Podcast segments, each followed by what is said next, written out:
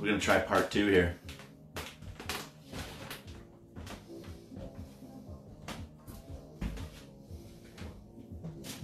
There he is. What's up, Lee? Hold on a sec here. Let's get this going here. We're back.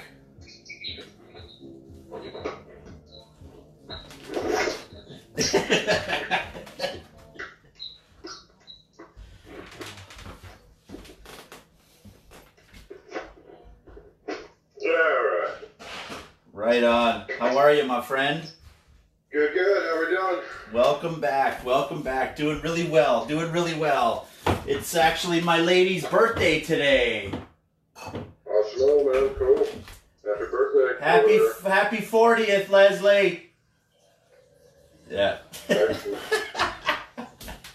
Right on. So how's it going? I'm sorry about like I mentioned, uh, everything got kind of cut out last time, but uh, let's just continue where we were going with all this. Yep, figure out where we were. I kind of totally know where we got off or what happened there, but hey, we're just trying this internet thing out. That's what's going on. I had too much. I had too much shit going on. That was the problem. we got it worked out now. Everything is working perfect now. Excellent. Yeah, last the last the last two interviews we had went flawless. So you are good. So okay, so let's go back a little bit. Um, we were talking about how you ended up getting picked up by Nuclear Blast at the time, Yeah. and re- and recording Imperial Doom. Yeah, so that would have been, uh, let's see, we'll just we'll kind of recap a little bit. August 90, we formed. November 90, we did our first show with Massacre. December 90, we did the Horror Infinity demo. January of 91, we ended up sending it out to Roadrunner, Nuclear Blast, blah, blah, blah, all the fanzines. Um, pretty much just still writing. I think January we were writing Final Cremation. That was a song we were working on. Yep. And um, pretty much from January to June, we finished kind of the, the songs that weren't on the demo. Ceremonial Void. Ceremonial was the last song written, actually. Um, what was the other one? Darkest Dream. And uh, I don't know. Whatever. It was Yeah. it was a while ago. we finished the album, and then so June we went in and we did the drums and bass of '91, and then uh, we took like a month and a half, two months between doing the guitars, vocals, kind of everything else. And then we did like I think we spent three days mixing it with Jim Morris, and Van Erp, the bass player, went home so he wasn't there. So when we brought the tape back, he he didn't think the bass was loud enough. And there were some small minor things that you know, like the toms not being loud enough, some things like that. So more or less, he talked me into you know talking Nuclear Blast into remixing the album, and then uh, I don't know, it was kind of a funny thing, just because we ended up doing three days of mixing in one day. Jim Morris kind of got upset because, you know, like he was told that, you know, we were just going to be raising the snare a little bit. And me being a dumb kid, I had this list of changes, like for every song, I had like every little possible thing that I could come up with listed on a piece of paper. So that kind of threw him for a loop. And, you know, we, we ended up getting it done, but it was one of those things where when you're in Morrisound, you got the killer speakers, and you're mixing to those speakers. I'm coming off the street, you're coming from home or whatever, not used to listening to the, you know, it sounds great in Morris. I mean, you know, we made it sound perfect in Morrisound. But when you take that and you put it on different stereos and, you know, listen to it on different things, it's just, not the same. So that's kind of pretty much what happened. We got, you know, I, I knew within like, you know, five minutes of listening to it on a different stereo that we made a huge mistake. But that was kind of, you know, that's one of the trial and errors of being young and not knowing, you know, still learning what you're doing as far as big studios and stuff because that was you know I'd done some demo like the two you know I did the Malevolent demo and we did the Monstrosity demo but that was a 16 track one inch tape smaller studio you know it was still you know it wasn't horrible but you know Morrisound was a huge step up and just you know certain life experiences that you know you need from you know continuously working in a studio you know that you would pick up uh, it's one of those things where, you know, we, unfortunately the album suffered. So we were never really happy with Imperial Doom. I know a lot of people that's their favorite album and this and that. Yeah. But to me, the guitars are buried, snare drums way too loud. But we were like blast beat happy at the time. You know, we just, and, you know, we were just crazy about the blast beat, hearing that snare jacked up. And so it was like we were loving it in the studio, you know, and, uh, unfortunately in the, you know, in the overall picture, you know, if the drums are too loud, the guitars are buried, like certain parts, like the drums just completely bury the riff, you know, you can't even hear the riffs. So that was one thing about that album that we were kind of, kind of, you know, unhappy with and uh, forced to live with, unfortunately. And uh, so the second album was a lot better when, you know, six years later, whenever it was, five, four years later, um, definitely more of a concerted effort to have the guitars heard loud and proud, you know. And you know, it's just one of those learning things where, like, even on Dark Purity, you know, kind of like with with Millennium, uh, the guitars were louder, but the drums, you know, they're definitely more natural sounding drums, but they weren't quite as powerful. Whereas on the third album, we kind of we were able to get the combination of having the powerful drums and the guitars heard really loud, and you know, kind of make it a an overall mix that you know we were happy with. Like the third album was kind of where you know that was the first production where I was fully happy with it. You know? Sweet. Honestly, though, like I mean, pretty much like like I mean, you say that Imperial Doom uh, to you is not an album that you like to listen to or whatever, but I mean, just the songs are great. Songs are songs. Totally. I spent a lot of work on the songs. I mean, those lyrics, I'm, I'm pretty proud of those lyrics because I just, you know, I mean, I would spend, you know, we'd be off of, we, at the time, me and Van Erp, we did this job. We worked for a place called Picture Perfect Painting. And we would take these door flyers around to these rich neighborhoods in Coral Springs and Fort Lauderdale.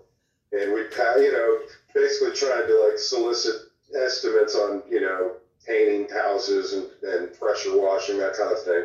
But, you know, as I'm walking through these neighborhoods, I'm worrying about, you know, in my head, I'm thinking about Horror Infinity and, you know, what I'm going to do for that third line of the chorus or whatever, you know. right. My head was totally, you know, someplace else. I mean, and it was, I just remember the, the you know, going through those neighborhoods and thinking, you know, we're, we're just totally in a different place mentally. You know? no, for sure, but especially at that time too. How old were you when you guys were pretty much working on Imperial Doom? Uh, 20, 21. Right. So at that age, man, I mean, when when when I first started my band, I mean, playing live for the first time was like the craziest thing ever, right? So just to think that at 2021 you're signed to Nuclear Blast and it's already steamrolling, so of course your head's like, yeah, we kind of we're kind of getting there. Right. Yeah, it was uh, it was kind of the boom of death metal. Obituary was already out. Deicide were just going to be coming out with their record. Malevolent, you know, I had been a part of that, getting them signed, helping get them signed. You know, it was kind of right there to, to right before when the album came out or it was recorded. Um, so, you know, the, the boom of death metal was hitting for sure at that time. And so, like, it was kind of a whirlwind, you know. Uh, but at the same time, I knew we, you know, we had a lot to prove too. You know, and there were certain things that were going on that we wanted to kind of do differently and like kind of combine and like make even better. You know, because you know we like thrash metal and all that stuff too, but death metal was kind of the next step and like the next, you know, more intense, more. Uh, just more of everything, pretty Yeah. much Totally. and uh, just that next level of everything, and uh, more uh, aggressive, more uh, extreme, whatever the term is of the week. You know, Uh, And and and the thing the thing with that album too, especially like Monstrosity compared to you know everything else that was coming out, you had your blast beats kind of chop up a little bit. It wasn't always just straight blast for you know a four bars or whatever. You'd blast for a couple bars, do a roll, blast again with that, do a roll, blast again. Like you didn't just continuously just blast like a lot of bands were doing at that time too. we wanted to mix it up, and uh, you know, it was kind of like, like I said before, we were friends with Cynic, and they kind of had like a little more technicality going on, which we kind of dug that, but we also dug the more brutal stuff too that was going on. And uh, kind of combining that, so it was like a mixture of those two elements, basically. You know, we the, the analogy is steak and cheese, you know, uh, can't have one without the other. So we would have kind of like the more easy parts, basic parts that your average guy that's not a musician can get into. And then you'd have your kind of your steak, which is your crazy, you know, more technical parts that the musicians could fall in with, you know. Yeah. So that was all kind of the, the formula was the steak and cheese and combining that, you know. Yeah, totally. No, totally. So you did one album for Nuclear Blast, and then what happened after that? Well, we went to Europe. Um, basically, the two guys at Nuclear Blast, the main guy's named Markus Staiger. He's he's the owner and president, and the number two guy was a guy named Michael Trengert, and he was kind of our point guy. He was the guy that we dealt with the most, and it was kind of one of those things too. I'm sure was like you know you tell them that, and, and then you know like good good cop bad cop type thing, you know where they could throw it off on each other. But you know, whatever. They were they were both pretty cool at the time, and everything went good. Um, Michael was a cool dude. He ended up playing a part in, later in our career with Metal Blade and all that. That's why I bring him up. Unfortunately, he passed away now, so he's not around. But uh, he was a big, you know, a big supporter of the band. He really believed in us, probably more than Markus Staiger did, even. And uh, you know, he, he was the guy we were talking to, you know, and he, he got us the tour with Pestilence that we did in 92. We did a European tour, kind of briefly talked about that last week, Yeah. um, which was big for us. But, you know, it, it's always one of those things where when you do these tours, you think, oh, you know, it's going to blow up now, you know, this is going to be our, you know, people are going to see it. It's going to lead to all these tours and more tours and all this stuff. And in America, things hadn't really picked up yet. It was just kind of the album had come out, but, but there had been no touring. We actually did no real no real touring for Imperial Doom uh, in America. So we just did that European tour. That was kind of it, you know, pretty much.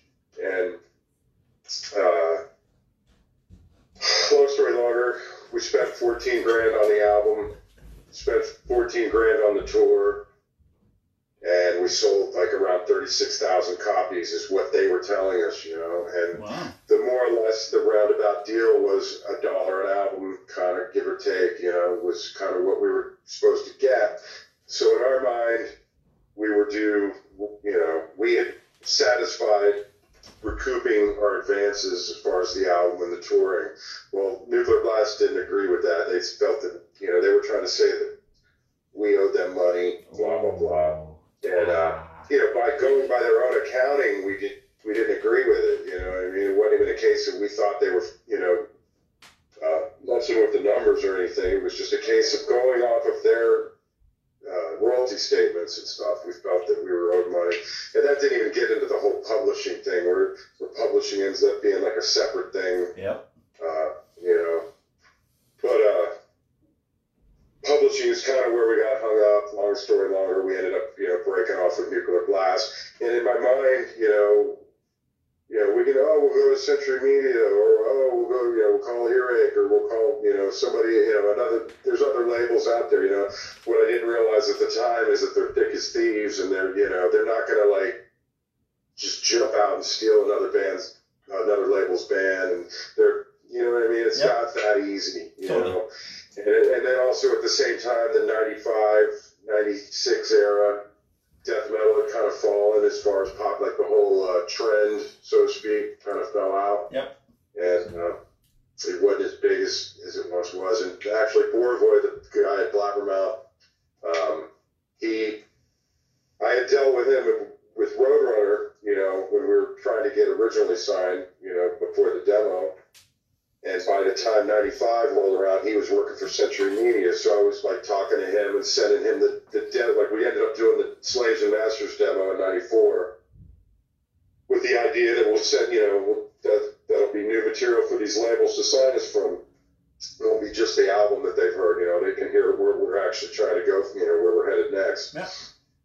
And so I was talking to Boy from uh, who, like I said, he was at Century Media at the time, and he said it doesn't matter, you know, you you can have the best death metal band in the world, you can have the best musicians, you can have the best songs, you can have the best whatever, but right now labels are not signing death metal because that's just not what's selling, you know. So, he, so it's like, you know, you can do blast beats till you're blue in the face, and you can do this and that, you know, and, and sure, it's kind of kept going anyway, you know. Obviously, we didn't listen, and times move on and whatever, you know, new styles of music come and go and this and that. But uh, so whatever, whatever, we didn't get signed to Century Media, and we talked with Pavement Records for a minute, and their deal was just way too low for us. You know, it just didn't make sense. You know, we could have, especially after you know the the relapse thing with where they they didn't do any advertising for Nuclear Blast America, and at least for us, no interviews, not you know. So it was like for us, it was just Right. just made sense. Kind of, you know, that's kind of how I came up with the idea of doing conquest music. Eventually, it just made more sense, especially in America. You know, in Europe, it's harder to do. You know, I can't be over there to. to Yep. to do all the promotion and all that stuff. So it just made sense, especially in America, to do Conquest music, and that's how I started my label. And so we did the second record under Conquest. That was the first one, and then uh, um, we ended up signing Vader for their second album, De Profundis. We released that album under Conquest Music, and part of the deal under that we was with this label called System Shock. And part of the deal was uh, they had another band called Dark Side, who were an Austrian band, and uh, cool guys, but they were unknown, you know. And it, it was kind of like a part of the deal. Vader, you take Dark Side, and so I released those three albums: Millennium, De Profundis from Vader, and Dark Side in America. And then, kind of by the time, like at first, it really didn't work out that way, but eventually, in the end, we worked things out with Nuclear Blast as far as the royalties and all the BS about Imperial Doom, to where, like, okay, we'll- they were going to take the second album, Millennium, for Europe, and then I would keep it in America. And that's pretty much what happened. Unfortunately, you know, and I don't know, I won't say it's on purpose or whatever, but the long and short of it was that basically they put the album out and just sat on it. You know, enough they didn't really promote it. They had kind of moved on to whatever they were doing with their label, and they put it out just you know, just I, I don't know. I won't say they I won't say they hurt you know purposely hurt us, but uh, let's just say they didn't do any huge favor. You know. Yep. So that's the so the second album came out through them, and then uh, we did a, our first U.S. tour after that with uh, Dying Fetus and Cataclysm.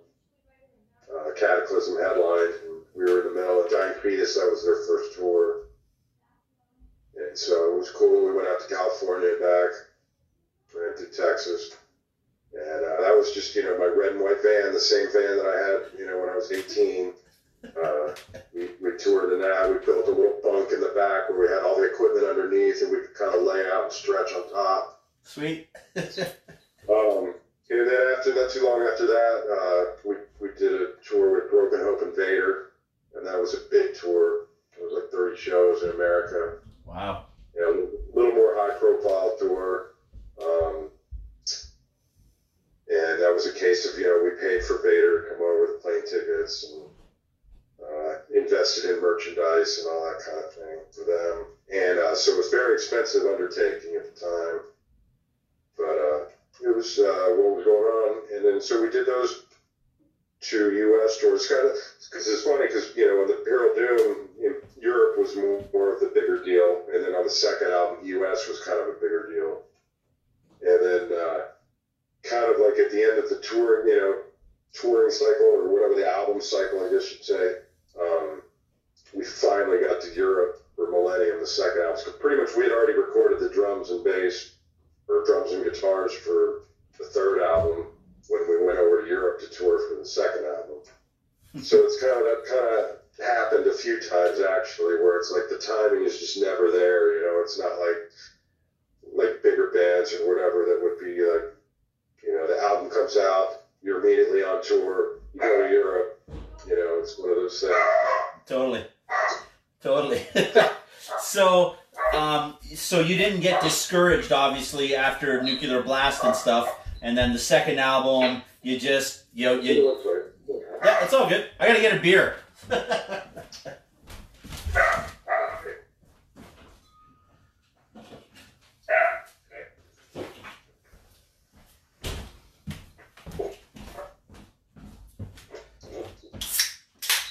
Look at that timing. So you obviously didn't get discouraged throughout the second and third album, and like you said, you ended up going out on tour with Broken Hope and Vader. Does that did that kind of like just keep the momentum going, and you guys pumped again? Well, I'm pretty much a lifer anyway. You know what I mean?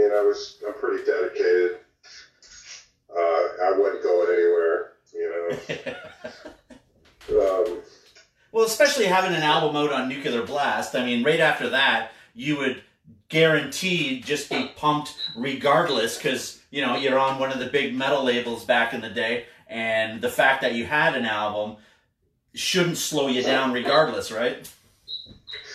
you know, at the same time, though, the al- we weren't totally happy with, with the album, so we we had more stuff to prove. You know, we we, we weren't like 100 percent happy with that stuff. You know, the first album, so we Right. with the second and third album, we you know we had more to prove.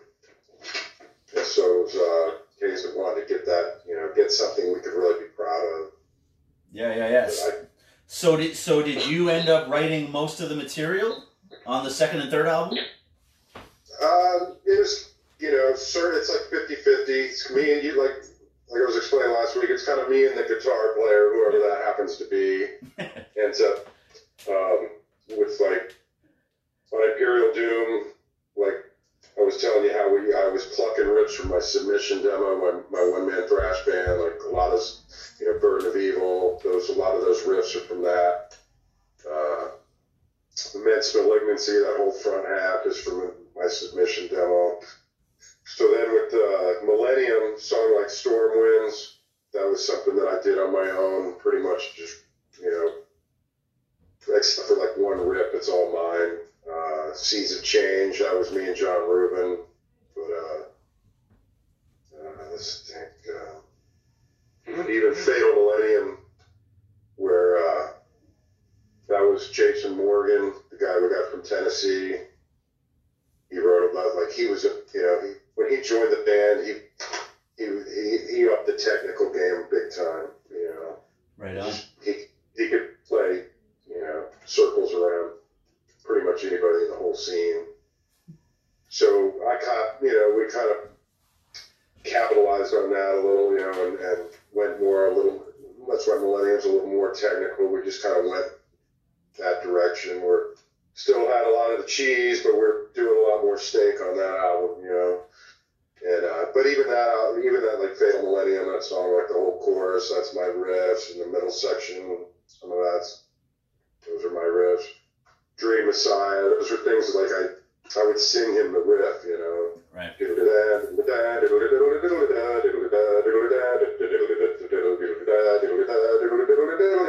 Just like that, you know, and then he would go, okay, and then he'd play it. So kind of like that. Even the third album with Jay, you know, that I wrote with Jay Fernandez and Jason Avery, you know, it was like a case where I like perpetual war where I would sing him the riff, you know, all right, da dun dun da dun dun dun da dun dun da dun dun and Yeah. he would play the riff, and you know, so who so who wrote the riff? You know what I mean? Did I write the riff? Did he write the riff? You know, Right. he was the one who actually played the riff, but uh, you know, whatever, who cares? Totally.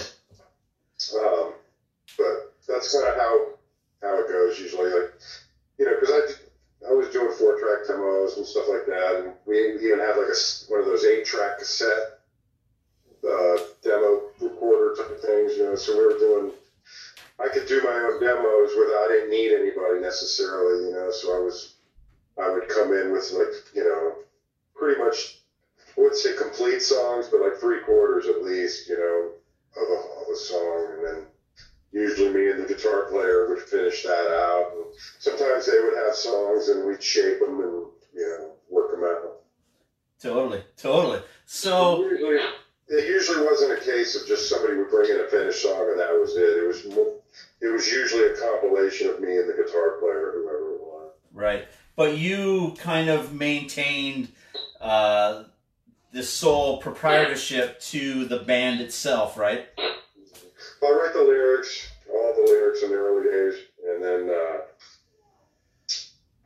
kind of oversee everything, and you know, like you said, make it happen, or whatever. Totally. So there's kind of that's why there's always this, you know, kind of a continuity with all of our albums. You know, the stamp is still there even Oh, after yeah. all these years, even though the members have come and gone, and you know, several times over. Uh, it's still the same thing, you know. Plus, if I keep the tuning the same. We don't like go, you know, a lot of most bands, you know, they went like I don't know, won't name bands, but they went from tuning to you know D standard, and then they went next thing they're at C, and you know whatever they keep going down, down, down, you know, and, and whereas that kind of changes the sound of the band. Whereas like I've always kept it at D standard, you know, and that kind of still it's still low, but it's not too low, and it's you know it's not high, you know, it's, not E standard either. Yep. Um, No, totally. And throughout a lot of your albums too, you've always made it a point to have the guitar riffs almost play with the drums itself. there's a lot of that's kind of like even with the, the songs that I wrote with Malevolent, you can kind of hear that like the do it, the do it, the do it, do it, do it, do it, do it, you know, all that kind of Yeah. riding the trip, you know, the open E triplets and stuff like or the Yep, and, and the double kick just keeps up with it too, right every time, right? so that's kind of one of my signatures, you know, the you know riff writing. Yeah, well, it's because you are a drummer and a guitarist, so you you obviously just think about how how fun it would be to play, you know, drums, and then on top of that, how does that fit with the guitars and and yada yada, and it's pretty cool though because yeah, and throughout all the albums, you've maintained that it's not the same, but you can tell that oh that's that's monstrosity, that's definitely a monstrosity riff right there or whatever. And then I noticed on um, uh, spiritual, um, yeah, spiritual apocalypse, uh, like like songs like remnants of divination and stuff like that. Like there is groove beyond like it's unbelievable. That like I, I gotta say that album. I think kills your whole discography. I, I love that album, man. There is so much groove and it just seems to blend perfectly. The guitars with the drums and everything. I don't know. That's one of my favorite albums. I gotta say. That's fucking. um, well, to go through that with the third album, well, let's say with the second album, we had Jason Morgan, who go up the level of technicality. With the third album, we wrote with Jay Fernandez from Brutality. And he ah. kind of brought in that melodicism of like Suffering to the Conquered, where it's very melodic and, and so we that kind of stepped it, you know. So we've stepped up each album, you know, and kind of more of that direction. You know, the guitar playing getting better, you know, and really pushing that. So with like the song "Angels Venom" became kind of like it was based off, you know, we all even though it's Jay Fernandez's riff, you know, me and Avery and Fernandez all sat in here and, and arranged that together. You know, okay, yeah, we're gonna do it super slow here. Here we're gonna beef. We're gonna throw the double bass in. That'll be the chorus. And so it became more of a st- song structure and keeping that groove, like where it's one riff kind of played out more instead of just going riff, riff, riff, riff, riff. Kind of building on a theme and doing that. So Remnants is kind of based off that Angels Venom thing where you know, we're focusing on a, a theme instead of just taking a bunch of riffs and throwing them together and, and jumbling them. You know, it's more focusing on songwriting as as an art itself. You know. And that was Mark English uh, who wrote that one. Um, me and Mark, I helped him on some of it, but those are mostly his those were his riffs. And uh, it was kind of you know inspired by Angel's Venom and that thinking, that mentality of, of focusing on a theme and, and a and a kind of not trying to be super crazy, but keeping it like kind of like a mid-pace groove, like you said, you know. Yeah. And, uh, to some people, to like the people that aren't really death metal people, that's that's their favorite song, you know, because it's just it's kind of like a it's like a gateway to what what we do.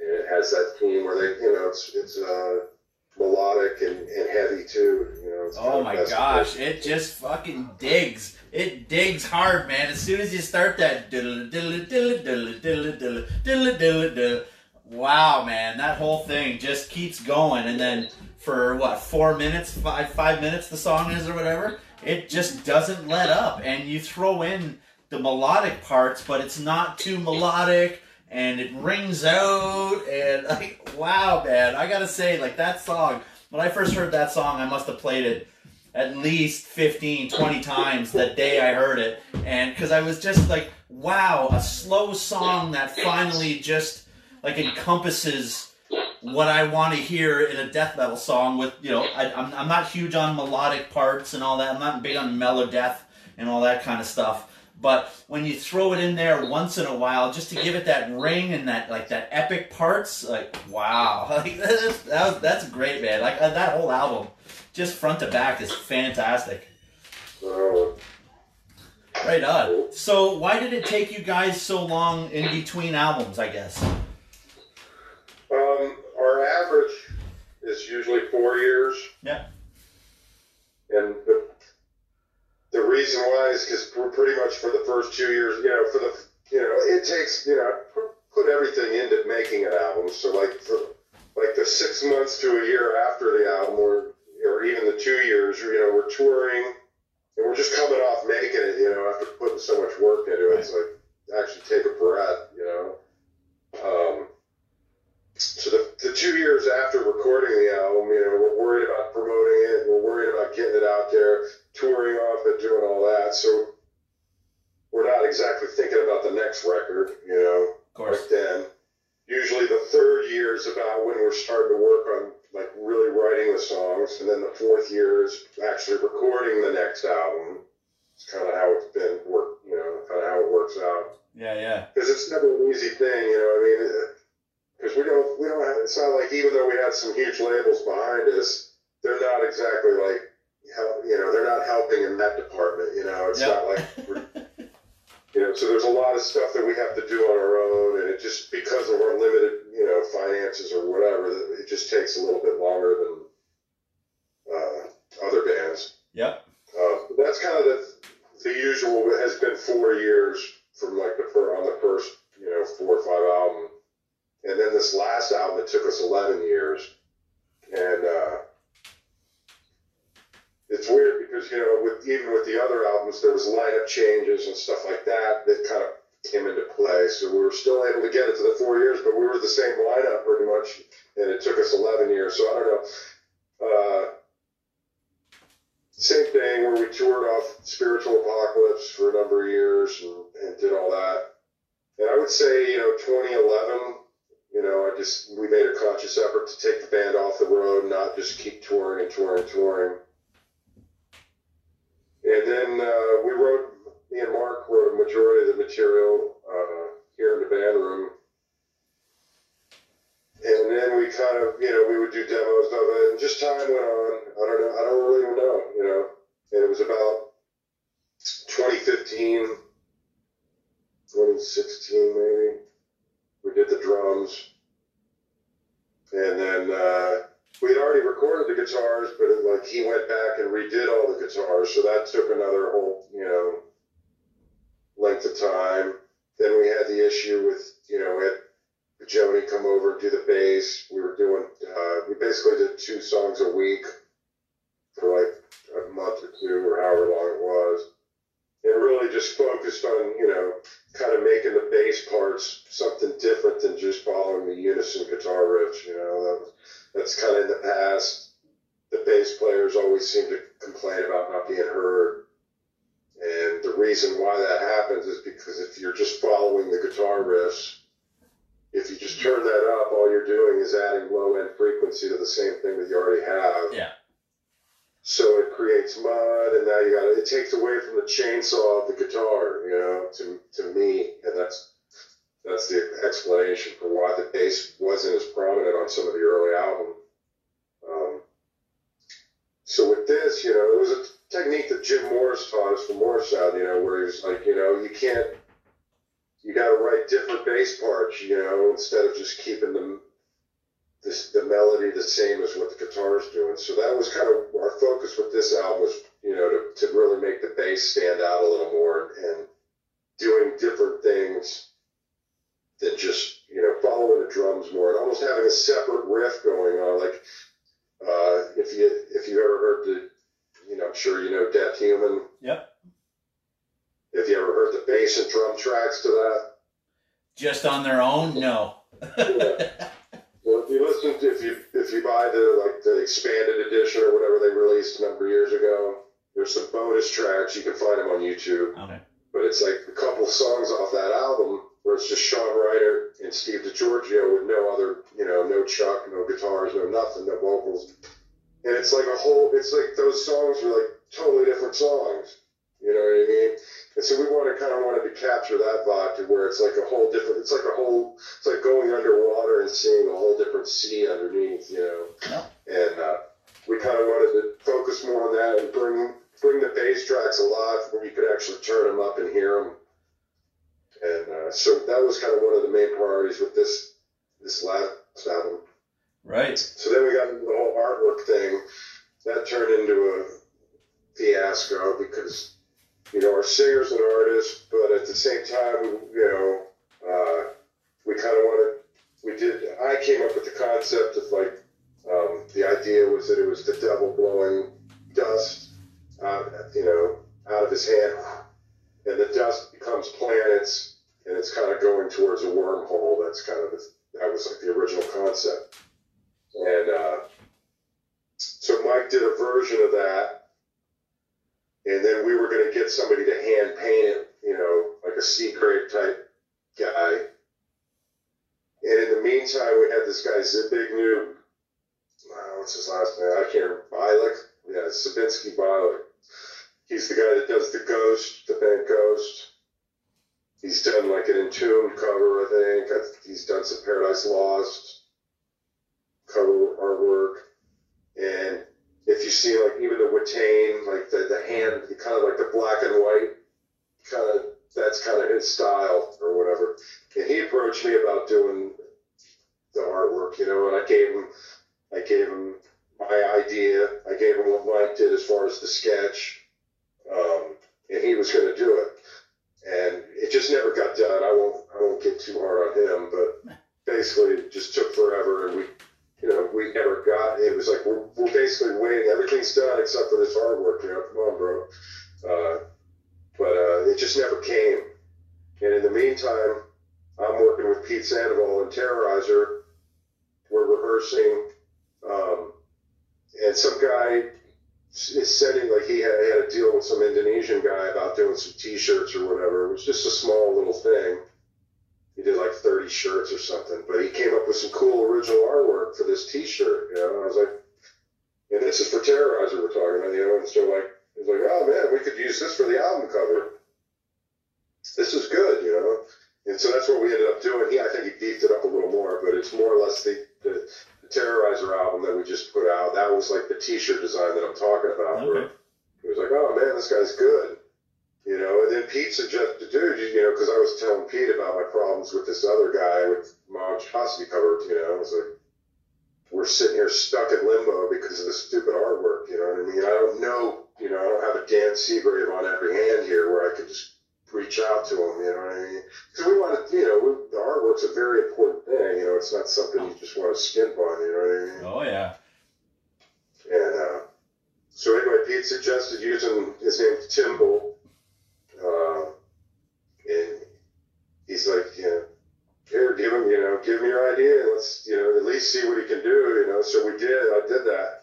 And like three days later, he came back with the, what you know is the album cover for the past existence. You know, the guy's a kid. You know, and I know he didn't have it. It's not like he had that sitting in his back pocket for two years and Yeah, just yeah. pulled it out. My idea. I know, you know what I mean? It's like, Wow. the guy talented. He just bam, bam, bam, came up with it like that. So, you know, I was blown away. So I actually had him do a bunch of T-shirt design. I got some, I got T-shirt designs in the can right now. You know, that we haven't put out yet. Sweet. Um, just because he guy's so good and he's quick and it's like stuff we're happy with and uh, guy's killer. So we we dodged a big bullet on that one, and uh, then then it kind of all came together with Metal Blade and working the whole deal with them. Kind of we had we had a three album deal with the guy Michael Trengert I was talking about that was with Nuclear Blast originally. In the in the meantime, had moved on to Metal Blade, Europe.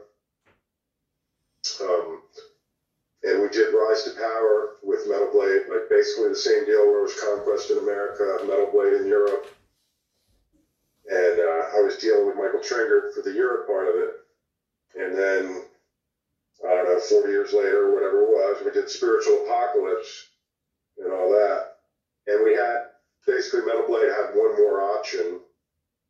And because it had taken us so long 11 years, Michael Trengert had died in the meantime, which was a bummer. And so when we went to Metal Blade, we're done, we're ready for it. You know, it's like, oh, we didn't even know we had a deal. You know, are talking about? You know, like, so we had to go, you know, when we said, well, you know, we're giving you, then they heard the album and they were like, you know, they were meeting, like, yeah, we want this. So it all worked out. And uh, it was just one of those things where it took more time, you know, so that was that was kind of it all kind of snowballed, you know, into taking so long. That's that, that's the eleven year Yeah, yeah. uh, discrepancy. You know, that's Because you guys released the first sing, sing, single uh, way before the album was even coming out or whatever for like quite a while. uh, that would have been yeah June. I think what they what they did is they did three singles a week. There were three singles, one every week. And that was in like towards the end of June, and then the album came out in September. So like three months in advance, yeah. Yeah. And uh, it's just one of those things, you know, like where you're just dying for people to hear this stuff, and you know they're out there complaining, uh, "Where is this album? It's been, you know, forever. What's going on?" and uh, meanwhile, you know, it's like I want to just put it out there so you can hear it, but you know, I gotta, I gotta hold it because I want it to, you know, you want everything to time right, you know. You, you don't want to put it out too early. You don't want to put it out too late. You know, you want to give yourself time to promote everything.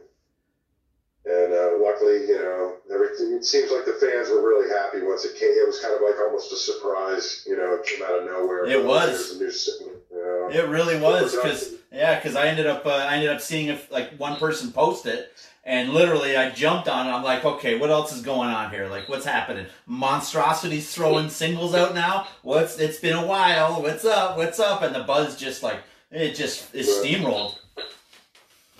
and the production, we were real happy with it. So it's like, you know, it's nice when you can, you know, have something proud, you know, kind of, you know, slam everybody with, you know, out of the blue. Where'd you end up recording that? Uh, we did that in Sanford, Florida, with uh, a guy named Jason Suecof, who was an old friend of ours. He, uh, I met him. He was still a kid when I met him. I, I met him on that Broken Hope Vader tour in '97. We played in a place called the LNG in New London, Connecticut, and he was there. And we ended up talking with him like before the show, and that's where I met him. And I, I'd see him around. I don't know where I, you know, maybe online or whatever, but I'd see him here and there. But I, I saw him at a Brass Mud show, I think, and he he he did a project called Capharnaum with my bass player, and the Trivium singer sang on it. Oh, And it was cool. It's kind of check it out if you ever get a chance. It's Capharnaum, and, and it's kind of like suffocation riffs, you know, real crazy, a lot of craziness going on. And it just had good production, you know. And he says, "Hey, man, I'm doing that in my backyard, you know, blah blah blah." And in the meantime, even you know, like he had like Tom Morris from Morrisound like come over and like help him with these acoustics in the studio, and uh, he you know got some help from them as far as getting set up big time. And he did the Trivium album, which was kind of his claim to fame, I guess, for you know basically, Roadrunner, and then all of a sudden, Roadrunner was sending him all this work of these nu metal Wow. bands, and he kind of became the nu metal producer, Wow. doing a lot, of, a lot of those kind of bands. I don't even know the names of the bands. I didn't keep up. But, Yep. um, he got a lot of work from it. His studio just kind of got better and better and better. He was doing Cannibal. He was doing Deicide. Uh, and it, you know, it's definitely comparable to what Morrisound was doing. And um, we did our Rise to Power album with him, and that was. Um, we were still kind of in the guinea pig status with him at that point. It was before he kind of took off.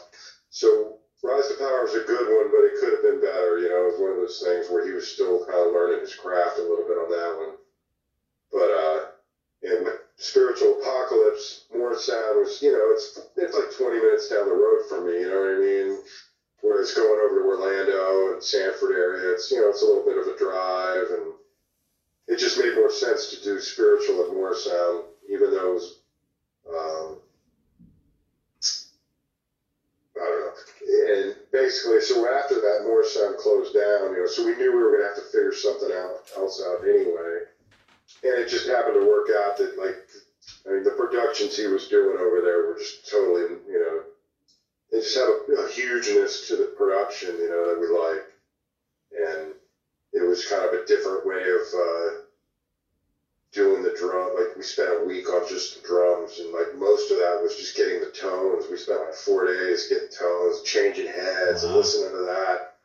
You know, playing a, recording a song with these cymbals, and then switching them out and moving the cymbals and then recording some more and then you just sit there and listen back and forth between the two and just you know figure out which is the better sound and okay now we're going to do it again but we're going to use these toms instead of these other Yamahas we're going to use these toms and just going through and like A being back and forth and tuning I mean it was like way more wow. like normally, normally at Morrisound, we go in, we spend six hours getting the tones, and then we're off to track one, you know. Right. And the drums are done within two days, three days. You know, that's kind of normally how it goes. Whereas this time, we you know we spent a week just on the drums, and like I said, most of that was just to, you know getting the sounds and the tones. So that was a whole other. Uh, it was very tedious, but at the same time, it was kind of lax too. It was like the way we worked. We worked the deal. It was like you know we weren't totally like we wasn't like we were on the clock and oh my god we got we got so much time to do this and you have to do it within this time or you're you know that's it you know uh, so it was a case of you know it was a little more relaxed even though it was tedious and kind of like uh, you know I won't say boring but whatever it was just a lot of a lot more tedium going on but at the same time uh, you know the end result speaks for itself so. Oh, it really does. It really does. So how so how how has Metal Blade been with you through this whole process then? Um, too involved with you know talking about that too much, but uh, they Yeah. did good. Yeah, yeah. yeah. Um, basically, the issue is that you know the the you they're more focused on the downloads and the vinyls now. You know what I mean? Whereas uh, people were having problems getting product in America, so that was the issue. All right. Gotcha. Finish it up. Um, So is Monstrosity? we worked the we worked the deal where we reissued Rise to Power and Spiritual. They ended up doing vinyl editions, and really they did a good job on that. You know, especially the, the European portion of it. You know, they really like uh, they put posters and did all this kind of stuff. And, you know, splattered vinyls and different all these different editions and stuff. So you know, uh, the fans definitely should be happy. Right. So are you going to be touring at all after all this? I guess. We did, the- well, we did the one tour of, uh, of Europe in May of last year, and the idea was that you know, okay, you know, basically that it was, you know, the tour didn't get announced till like a month and a half before we went over there, so it was kind of, you know, it wasn't as promoted as good as it could be, uh, and um, the idea was if we were going to, you know, come back with a bigger, uh, a more prestigious lineup of a tour, you know, with the, the bigger, you know, kind of more of a package, let's say. And uh, unfortunately, now with the, you know, that, that was supposed to happen in October. And now with the, this virus thing, the Terrorizer tour got pushed back from April. So now that tour is supposedly in October which was when that monstrosity tour was going to take place. So that pushed the monstrosity tour back. So I'm thinking at this point, I'm just going to go ahead and you know try to get the next album written. Yeah. Hopefully, you know I, I don't want to say what's happened. That's what my goal is, you know. Sure. But I, no promises, as uh, as things always take longer than what we. Yeah. Of exactly. course, of course. That's all you can do, right? Yeah, uh, we got a lot of material already, and we're not gonna, you know. It's funny because people actually complained that the album was too long. You know, they were like, "Oh, 50 something minutes, it's too long." And I didn't even think about it. You know, it's uh, it, what it, how that happened is because you know, like even the third album, Dark Purity, that's that album's like 53 minutes. Rise to Power was like, you know, 50 something minutes with actual music. There's like a whole ending thing. Right. Uh, Spiritual Apocalypse, same thing. It's 50 minutes. You know, it was just because CDs came along and you could stretch out, you know, longer than a vinyl album. Yep. So bands started doing albums that were longer, you know, and that we kind of just, you know, under that premise, you know, we, I just, you know, we had, you know, made an album 50 minutes long, you know, so, Yeah. uh, so the, the next album won't make it quite as long because, you know, we'll make it a little more punchy and a little more direct. Uh, and, you know, another thing was I was thinking, you know, it's been 11 years. Let's give these guys something, you know, a little bit extra for the, you know, the long wait. Exactly. And, uh, so with this album, we're going to put it out a little quicker, and it'll, it'll be a little more direct, probably 36 minutes, somewhere around there. What the, the goal is. Oh wow. I've already got like uh, I got five or six songs we're working on. Mark has a song. Plus, I have riffs for days. I mean, Right. days. yeah. So okay, uh, let's get off the monstrosity track. How did you get involved with Sandoval and all that? Um, well, I knew him back. I met him in '88, actually, at a Morbid Angel show, and I'm just gonna grab a beer. Yeah. Go ahead.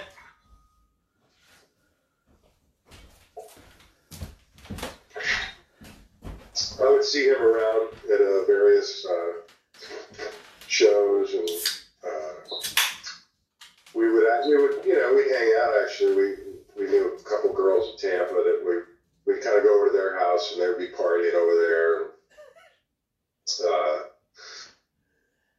I don't know. We would just see him at different parties.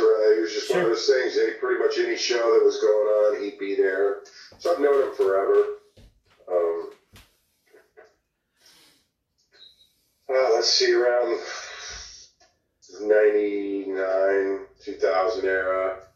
I didn't see him as much through those years, like 2004 to even like 2013.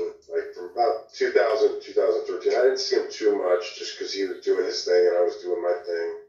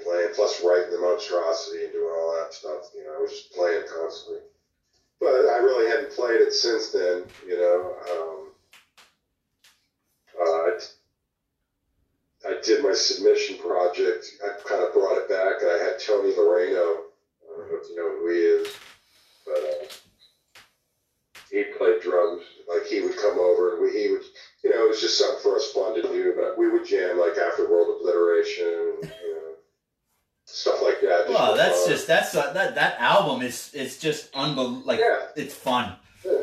It's just a fun album to play. Yep. So anyway, uh, 2013, I was like, hey man, so you know, I want to come over and jam, you know. So I, um, I brought my amp over and uh, we went through, you know, a bunch of those Terrorizer songs. You know, it went really good. And then it just kind of, went, oh, what are you doing next week? You know, do it again? Oh yeah, sure. So, um, and then it just, you know, it became obvious. You know, it was like, oh man, this is going good.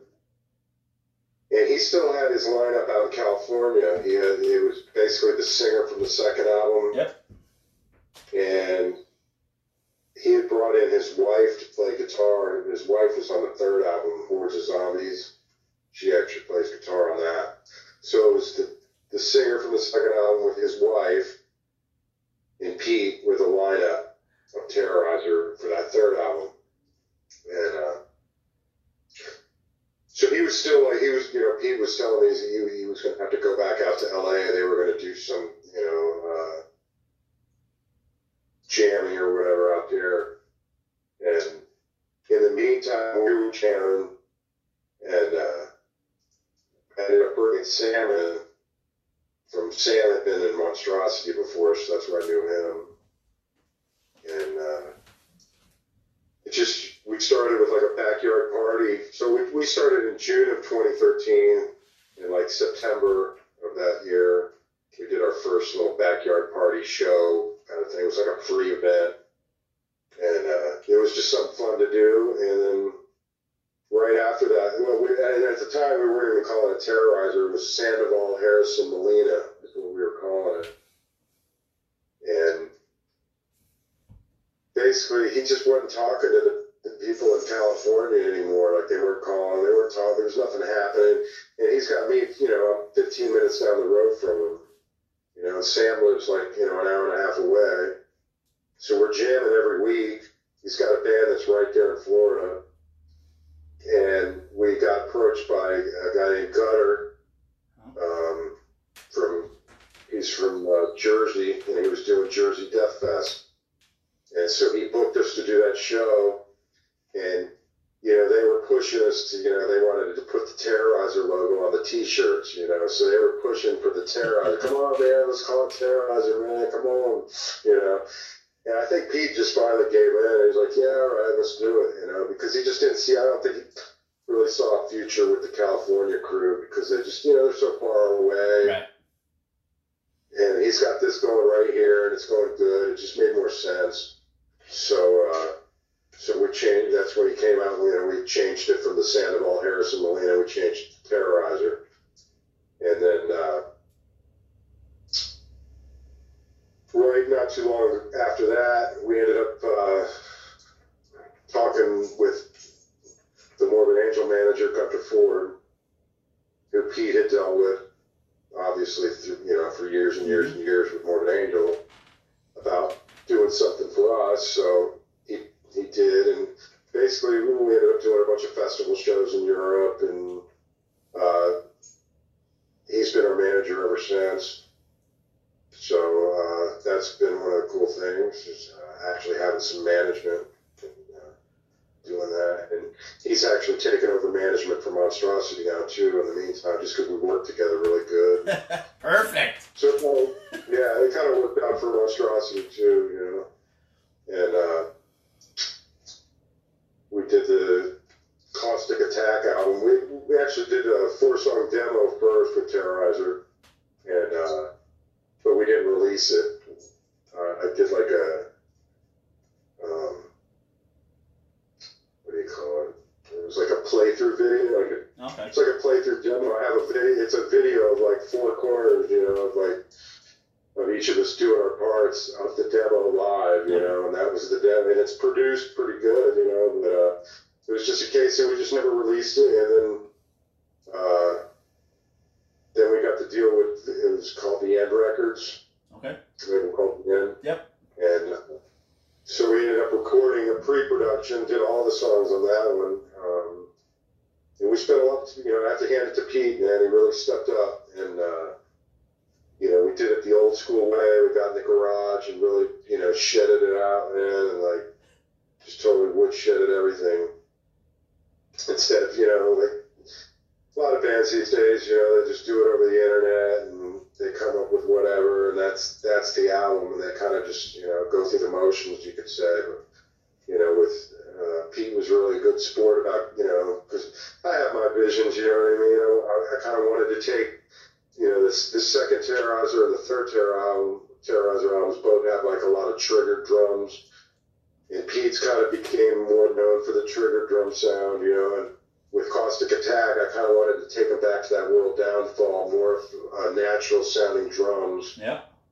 And the old tuning of the guitars and just that older kind of, you know, so I had my vision of a, you know, as a, as a fan myself, you know what I Yep. mean, of what I wanted and what, it's kind of selfish on my end, but whatever, I wanted, No. you know, kind of bring it back to what it, what it, what I thought it should be, you know, and because you know they down tuned the guitar so low on the second and third album. I mean, there's some good songs, but it's just not the terrorizer that I like. Yep. I mean, Totally. world downfall kind of thing. So I kind of wanted with Caustic Attack, I wanted to kind of go back and capture that, but maybe you know, kind of create a good balance with that old world downfall and kind of bring in the modern too. You know, where it's just tighter and faster. You know, because Pete's Pete's you know. I got him on playing with the click track, you know, and it's just like, uh, it just tightened his playing up big time, you know. It's like, it really, you know, because he's got something to follow, and it's like, you know, I can definitely say that these are some of his fastest drum tracks ever, you know, on Caustic Attack, just because we got, you know, we can see the speed limit, you know, we can see the BPM, you know. Um, he's doing triplets at 155, you know, da, da, da, da, you know, it's like, Yeah.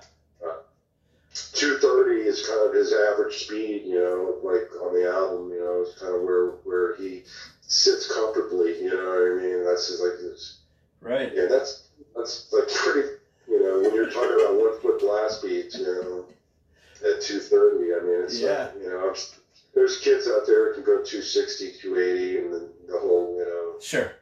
know, uh, whatever, But you're Yeah. but but you're doing the like like like the, the cheat double bass blast though, but right? Right, uh, whatever, you know, I mean, there's guys, you know, the, the Nile guy can do it at 260, 280, whatever. It's pretty impressive. Derek Roddy's of the world, you know what I mean? Yeah. Holy. Uh, that's, that's, you know, that's getting in the, in the band room and just sitting there with a pad, practice pad and just totally nerding out on just speed, you know what I mean? To get it. Whereas, you know, uh, we're trying to like, you know, keep it organic and make it, mu- it's still music, you know what I mean? And songs and, you know. So you got Pete excited again, is what you're saying. Yeah, definitely. He, he definitely stepped up the play. And like, you know, I kind of, because, you know, I was telling him what I was doing with the monstrosity, with going over to that studio in Sanford and getting, you know, telling him, you know, how we're getting real, you know, these are real drum sounds. This ain't just samples that we're, you know, uh, Yeah. You're not you're you're you're, you're not pro tooling the sounds. Right. Um, I mean, it's still you know recorded digitally because that's just what happens this this day and age. You know what I mean? But uh, it's definitely going the extra mile to make it more natural sounding. You know, and keep it keeping it not so clicky and digital like trickery or whatever. you know? Yep. Because grindcore is not supposed to be triggery and clickety. No, exactly. And uh, so I was, you know, I was kind of telling him, you know, where, where I was coming from on that, and uh, basically talked him into, you know, checking out the studio over there because he, you know, originally we were just going to go to Punchy Studio and uh, kind of just bang it out. But I talked him into going over there to Sanford and, and uh, checking the studio out and seeing what was going on over there. So we drove over there and he checked it out and he worked with me. Like I said, you know, he, he got on board with what I was trying to get him to do. And it worked out, you know, I'm really happy. So both the, the Monstrosity and the Terrorizer albums, I'm proud. You know, those are my, the pinnacle of my work as far as I'm concerned right now, you know, both of them, you know, because the Terrorizer showcases my guitar riffs, you know, those are all my riffs. And, uh, you know, it's, Uh, the production's just astounding, and on both both records. So you know, it's Right. like, uh, I can't complain at all. You know, and Jason Suecof's an awesome dude. It was totally, you know, he's a hilarious dude. Just fun working with him always. You know, I love that guy. Right on. And and and it's just the fact that you're playing Terrorizer tunes, right? Like that album came out in '89, right? like that is crazy. And the and, and and just to think that you're able to play with the guy who's you know like you said after world obliteration and all like all these these world downfall tunes and you're you're making riffs with the guy that you know that made that album like that's that's fucking unbelievable Yeah, Gene from Angel Corpse. He was like, "Man, you did whatever all of us wanted wanted to do. You know, but you did it." no oh, it's true though because i mean like everybody that talks about whether it's like your favorite album in death metal or grindcore or whatever and like that world downfall is like number one amongst everybody across the board like it doesn't matter so like that's cool man and so it obviously feels it obviously I'm a drummer. You know, a lot of guitar players are probably jealous of the fact that the drummer. What's this drummer doing over here playing guitar? You know? I should have that gig. You know. Yeah, right, totally. But it's fucking Pete Sandoval. Like, just leave it alone. That's crazy. That's It cool. works. It works too because we're both drummers. We speak the same language. You know, I know what he's doing. I know, you know, he. We relate like that because I can, you know, like, hey man, you're. I can see whatever's happening or whatever's not happening or whatever it is and tell him, or you know, he can talk to me and say, hey, no, you're not. We're not locking. You know what I mean? It's just- Totally. as a drummer, as drummers, we, we click like that, you know, because we understand what, where the time is. We both understand timing in a way that guitar players don't. You know? Yep. No, totally, totally. So I'm assuming Terrorizer is just going to keep going. Yeah, I mean, uh, let's see what happens with this virus. You know, I don't know what's going on. Uh, we had, we actually uh, there's still like I don't know, is it five or six songs that were from that session that haven't been released. I don't know if anything's gonna ever happen with those. So we got that in the can, and they're kind of some of like a couple of them. There's there's some straight up songs, but then there's some of the more experimental stuff. There's like basically we recorded a bunch of extra songs and picked the best, ten best. You know, kind of was the thinking. Fourteen best is what it ended up being, but kind of picked the you know the cream of the crop, and then. Uh, you know, like some of the more like we have one song called Torture that's like it's kind of has that where the slime lives feel to it. You know what I mean? Where it's like not really terrorizer, but it's something you know that we're it's Pete. Yeah. You know what I mean? It's like that.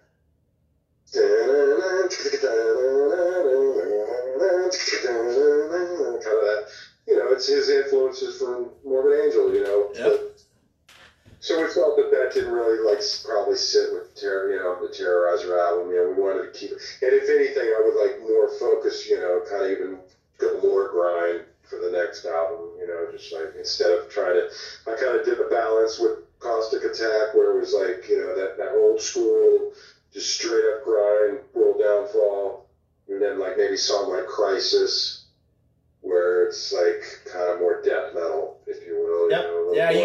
you more got some hands- speed picking in those, some of those riffs in the in that album there for sure. Like it's that rapture drum beat, the triplet, you know, which Terrorizer never did the triplet blast beat. You know what I mean? So that's kind of the more the Morbid Angel blast, the triplet blast, da, da, da, da, da, da, da, da, one two three, one two three, one two three, one two three, one two three, kind of that thing.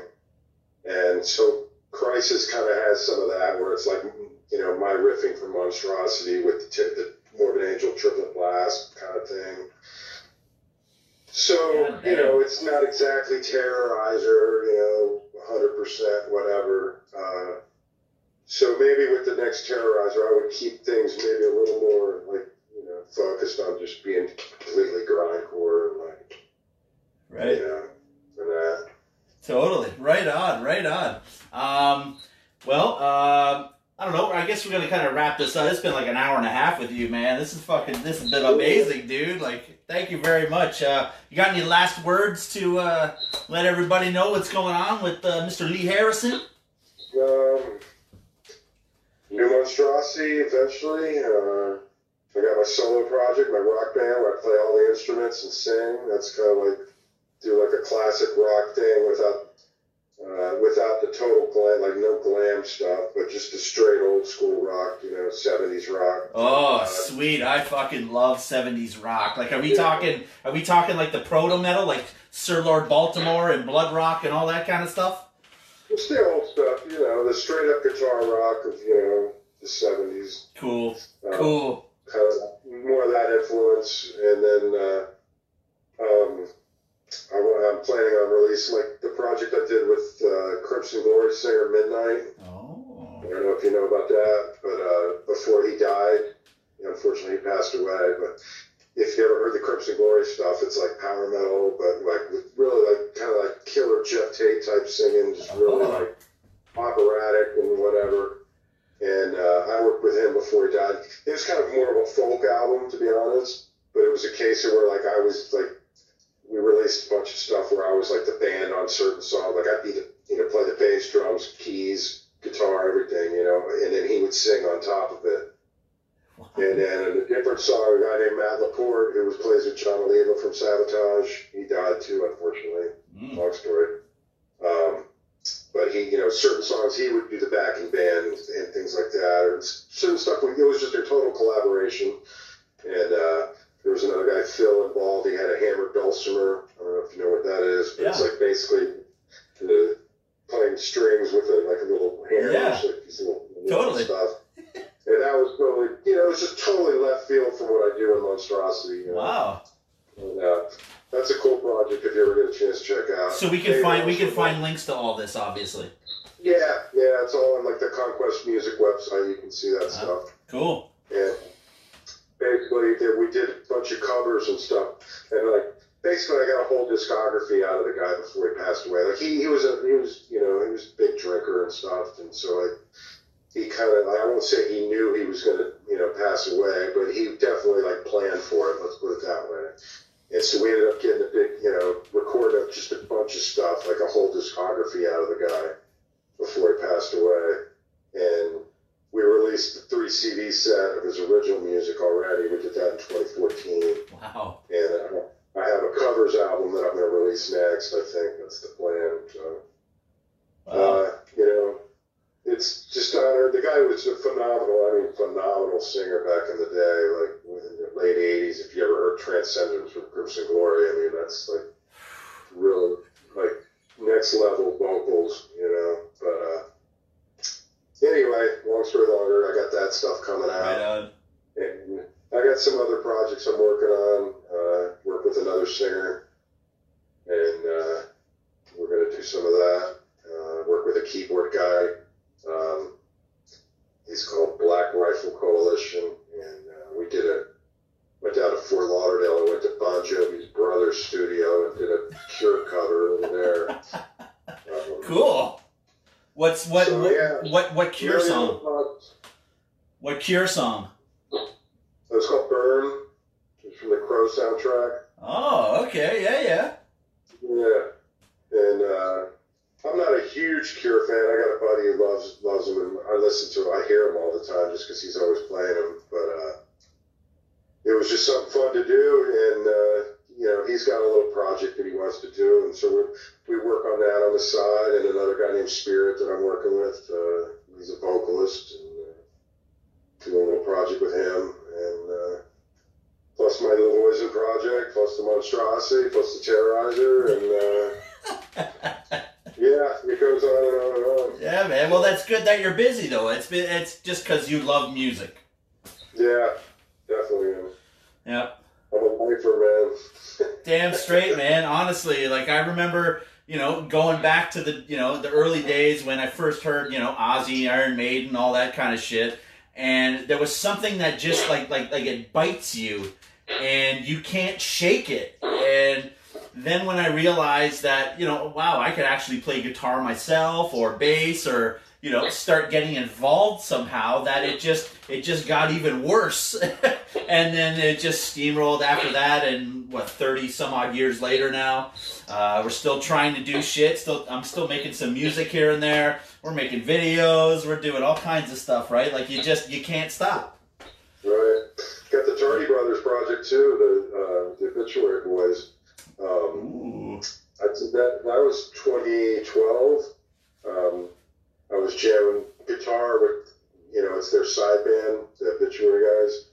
Right. Oh yeah. What was? What is that? Oh, that's right. It's called the Tardy Brothers, and uh, they did an album, and I learned all those songs and was going over there and jamming with them. And I ended up playing guitar in Obituary for a minute.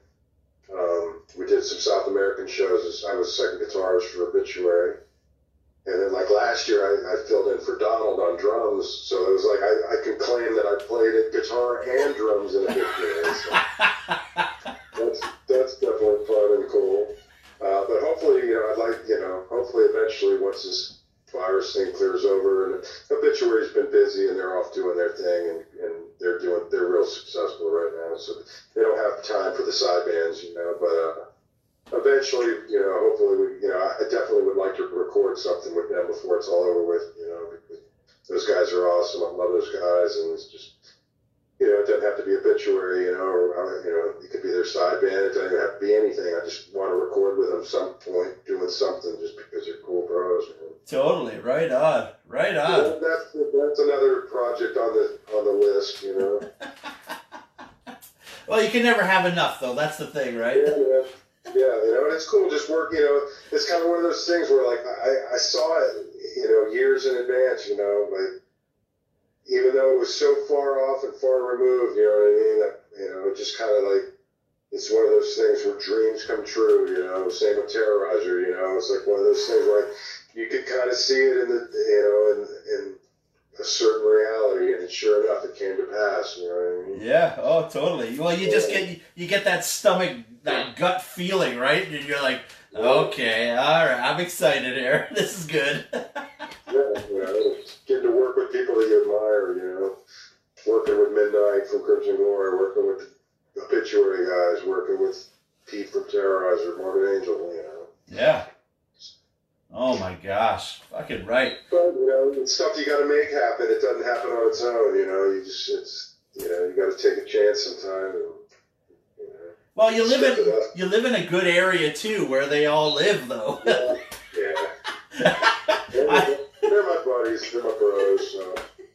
totally. Well, yeah. I mean, you've grown up in the whole scene, anyways, so you kind of just everybody just Morrisound, you know, Morrisound was that home base. You know, everybody was going to Morrisound. Having that studio there really looks, you know, those guys were awesome, man. Totally. yeah, yeah, yeah. Just have, just everybody there kind of it brought it brought out the music, you know. Unbelievable. Well, like you said, it, it's a hub, so everybody got excited at the same time, and then you just started getting everybody coming in, going, "Oh yeah, that's right, you did that. Yeah, that's right, you did that. Oh man, we're all doing the same thing now, and we're all working at the same studio, and and then everybody, like you said, just become friends, right? Yeah. Unbelievable. Well, thank you very much, Lee, for uh, for hanging out for uh, for the part two here, because uh, we just had to finish our conversations. And uh, yeah, kudos to you, and hope you hope you stay safe and uh, everybody's good down there. Tell me, tell me a little bit before we go. Tell me about this movie, or what's the story with that? Oh, the growl. Okay, well, uh, we started this about I'm gonna say about three years ago now. Uh, I approached. Uh, I, I go to a lot of horror conventions, and I just deal with the horror community. So I have a few friends in distribution companies. So um, going to one of the shows, one of my friends working one of the booths. I'm like, you know, I see the Wacken Festival. I see uh, uh, Thor. If you remember Thor from back in the day, too, right? So, uh, so this company was dealing with the distribution of some of these uh, uh, documentaries. So I'm like, you know, uh, our friend Doug Brown, who did the um, Slave to the Grind, the the grindcore one that just came out. I'm, I'm, I'm asking my buddy, and I'm like, so how come nobody's doing a death metal documentary? Isn't anybody approaching you about doing a death metal documentary? And he's he's pretty much like, nope, nobody's said a word. I'm like, okay, well, I'm gonna stamp it right now, and let's try to work something out so that when we finish it, that hopefully we can, you know, work something out at the end because unfortunately nobody gives nobody gives advances anymore. It's usually when you're done, so you put all the work in first, right?